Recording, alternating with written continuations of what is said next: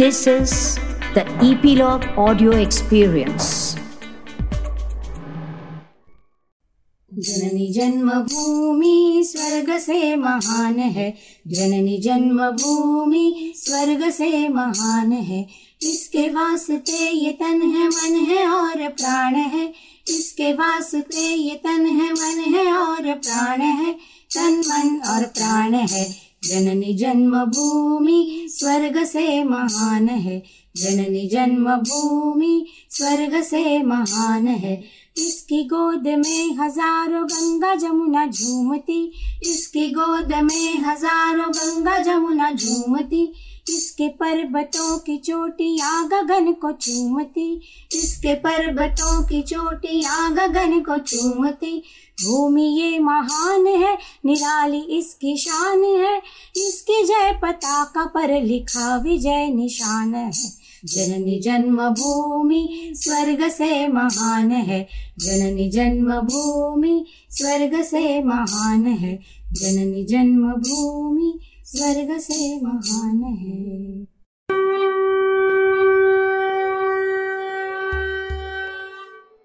नमस्कार, श्रोते हो। भारतीय प्रजासत्ताक दिनानिमित्त मी अपर्णा मोडक वैद्या स्वाती कर्वे आणि सरोज करमरकर सादर करीत आहोत आजचा पॉडकास्ट जननी जन्मभूमी स्वर्ग से महान है. भारतीय प्रजासत्ताक दिवस हा दरवर्षी सव्वीस जानेवारी रोजी साजरा होणारा राष्ट्रीय दिन आहे. भारताला पंधरा ऑगस्ट एकोणीसशे सत्तेचाळीस रोजी स्वातंत्र्य मिळालं आणि सव्वीस जानेवारी एकोणीसशे पन्नास रोजी भारताने राज्यघटना स्वीकारली. या राज्यघटनेनुसार भारत लोकशाही प्रधान देश बनला. भारताला प्रजासत्ताक राष्ट्र म्हणून घोषित करण्यात आलं. म्हणून मोठ्या अभिमानाने आणि उत्साहाने आपण सर्वजण हा दिवस साजरा करत असतो. दोन हजार तेवीस हे वर्ष भारताचा चौऱ्याहत्तरावा प्रजासत्ताक दिन आहे. भारताचे संविधान मसुदा समितीचे अध्यक्ष डॉक्टर बाबासाहेब आंबेडकर यांनी भारताचे संविधान सव्वीस नोव्हेंबर इसवी सन एकोणीसशे एकोणपन्नास रोजी स्वीकारले व सव्वीस जानेवारी इसवी सन एकोणीसशे पन्नास असून हे भारतीय संविधान अंमलात आले. तर आपल्या आजच्या उत्सव सणांचा मेळ संस्कृती परंपरांचा या पॉडकास्ट मालिकेतील आजचा भाग आपण प्रजासत्ताक दिनाची माहिती घेऊ. त्याचप्रमाणे माघ महिन्यातील म्हणजे चालू मराठी महिन्यातील काही व्रतांचीही माहिती घेऊया. भारताचे संविधान म्हणजेच भारताची राज्यघटना ह्या राज्यघटनेमध्ये मूलभूत राजकीय संहिता संरचना कार्यपद्धती अधिकार सरकारी संस्थांची कर्तव्य आणि मूलभूत अधिकार मार्गदर्शक तत्व आणि नागरिकांची कर्तव्य ह्या सगळ्या गोष्टी निर्धारित केलेल्या असतात. जगातील हे सर्वात मोठे लिखित राष्ट्रीय संविधान आहे असं म्हटलं जातं. डॉक्टर बाबासाहेब आंबेडकर यांना भारतीय संविधानाचे शिल्पकार असं आपण म्हणतो. दरवर्षी सव्वीस जानेवारी रोजी भारताच्या राजधानीत म्हणजे नवी दिल्ली येथे एक मोठे संचलन आयोजित केले जाते. हे संचलन रायसिना हिलपासून राष्ट्रपती भवनापर्यंत राजपथ मार्गाद्वारे जाते. ह्या संचलनापूर्वी अनाम सैनिकांसाठी केलेलं स्मारक म्हणजेच अमर जवान ज्योती येथे भारताचे पंतप्रधान पुष्पचक्र अर्पण करतात. भारतासाठी आपले प्राण अर्पण करणाऱ्या वीर सैनिकांना श्रद्धांजली वाहण्यात येते. त्यानंतर पंतप्रधान राजपथाच्या मुख्य मंचावर येतात व आलेल्या पाहुण्यांना भेटतात. प्रमुख पाहुण्यांसोबत राष्ट्रपतींचेही आगमन होते. राष्ट्रगीत सुरू होताच राष्ट्रपती ध्वजारोहण करतात व एकवीस तोफांची सलामी दिली जाते. त्यानंतर या संपूर्ण समारंभाचा मुख्य भाग म्हणजे देशासाठी शौर्य गाजवलेल्या सैनिकांना राष्ट्रपतींच्या हस्ते अशोक चक्र आणि कीर्तीचक्र हे पुरस्कार देऊन त्यांचा सन्मान केला जातो. राष्ट्रीय शौर्य पुरस्कार देऊन सन्मानित करण्यात आलेली देशातील शूर बालके सजवलेल्या हत्तीवरून किंवा वाहनावरून या संचलनात सहभागी होतात. प्रमुख पाहुणे म्हणून परराष्ट्रीय राष्ट्राध्यक्षांना निमंत्रण दिले जाते. या दिवशी देशभरात भारताच्या राष्ट्रध्वजाचे आरोहण होऊन त्याला मानवंदना दिली जाते. भारताचे राष्ट्रगीत म्हटले जाते आणि आदर व्यक्त केला जातो.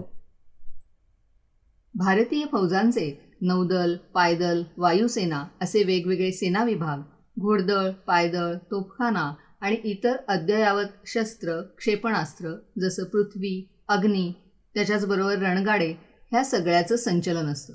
भारताचे राष्ट्रपती जे ह्या सर्व सशस्त्र सेनांचे सर्वोच्च कमांडर देखील आहेत ते ह्या फौजांची मानवंदना स्वीकार नवी दिल्ली येथे होणाऱ्या संचलनाप्रमाणेच भारतातील सर्व राज्यांमध्येही एक एक संचलन होते. प्रत्येक राज्यात त्या त्या राज्याचे राज्यपाल फौजांची मानवंदना स्वीकारतात. प्रजासत्ताक दिनाला दिल्ली येथील संचलनाबरोबरच भारतातील विविध संस्कृतींची झलक प्रस्तुत केली जाते. त्यासाठी भारतातील राज्यांनी आपापल्या राज्यांचे चित्ररथ पाठवलेले असतात. त्यामध्ये महाराष्ट्राचा चित्ररथही असतो. या चित्ररथांपैकी सर्वात चांगल्या सादरीकरणाला विशेष पारितोषिकही दिले जात असल्याने प्रत्येक राज्य आपापल्या संस्कृतीचं दर्शन अधिक चांगल्या पद्धतीने कसं दिसून येईल यासाठी प्रयत्न करत असते. भारतीय सैन्याच्या पराक्रमाचे आणि राष्ट्राच्या सामाजिक विविधतेचे प्रदर्शन करणाऱ्या या भव्य प्रजासत्ताक दिन परेडचे सर्वत्र कौतुक होते. बीटिंग द रिट्रीट ह्या कार्यक्रमाने प्रजासत्ताक दिन सोहळ्याची सांगता केली जाते. भारतातील सर्व शाळा महाविद्यालये तसेच शासकीय संस्था खाजगी संस्था ग्रामपंचायती अशा विविध ठिकाणी सव्वीस जानेवारी रोजी ध्वजवंदन केले जाते आणि भारतीय संविधानाप्रती आपला आदर व्यक्त केला जातो. हे झाले आपल्या प्रजासत्ताक दिनानिमित्त. याचबरोबर आत्ता चालू असलेला मराठी महिना म्हणजे माघ महिना. या महिन्यात येणाऱ्या माघी गणेशोत्सवाबद्दल थोडी माहिती घेऊया. गणपतीचे एकूण तीन अवतार मानले गेले आहेत. यातील पहिला अवतार वैशाख पौर्णिमेच्या दिवशी पुष्टीपती विनायक जयंती दुसरा अवतार भाद्रपद शुक्ल चतुर्थीला श्री गणेश चतुर्थी म्हणून तर तिसरा अवतार माघ शुक्ल चतुर्थीला गणेश जयंती म्हणून आपण साजरा करत असतो. भाद्रपद महिन्यातील चतुर्थीप्रमाणे माघ महिन्यातील चतुर्थीलाही तेवढेच महत्त्व आहे. भाद्रपद चतुर्थीला गणपतीची पूजा केल्यावर उकडीच्या मोदकांचा नैवेद्य दाखवला जातो. तर माघी गणेशोत्सवामध्ये गणपतीला तिळाच्या लाडवांचा नैवेद्य दाखवण्याची प्रथा आहे. माघी गणेश जयंती ही तिलकुंद चतुर्थी म्हणूनही ओळखली जाते. या दिवशी षोडशोपचारे गणेश पूजन करून कुंद फुलांनी गणेशाची आणि सदाशिवाची पूजा करून काही ठिकाणी रात्री जागरण करण्याचीही प्रथा आहे. या तिथीला स्नान दान जप आणि होमकर्म केल्यास गणेश कृपा राहते अशी ही उपासकांची श्रद्धा असते. ह्यानंतरची माघ महिन्यातील कृष्ण चतुर्दशी म्हणजेच महाशिवरात्रीचा दिवस. महाशिवरात्रीला भगवान शंकराची आराधना उपासना केली जाते. भारतभरामध्ये विविध तीर्थक्षेत्रांच्या ठिकाणी आणि बारा ज्योतिर्लिंगांच्या ठिकाणीही या दिवशी यात्रा असते. श्रोते हो याचबरोबर आजच्या जननी जन्मभूमी स्वर्गसे महान आहे या पॉडकास्टची सांगता करीत आहोत.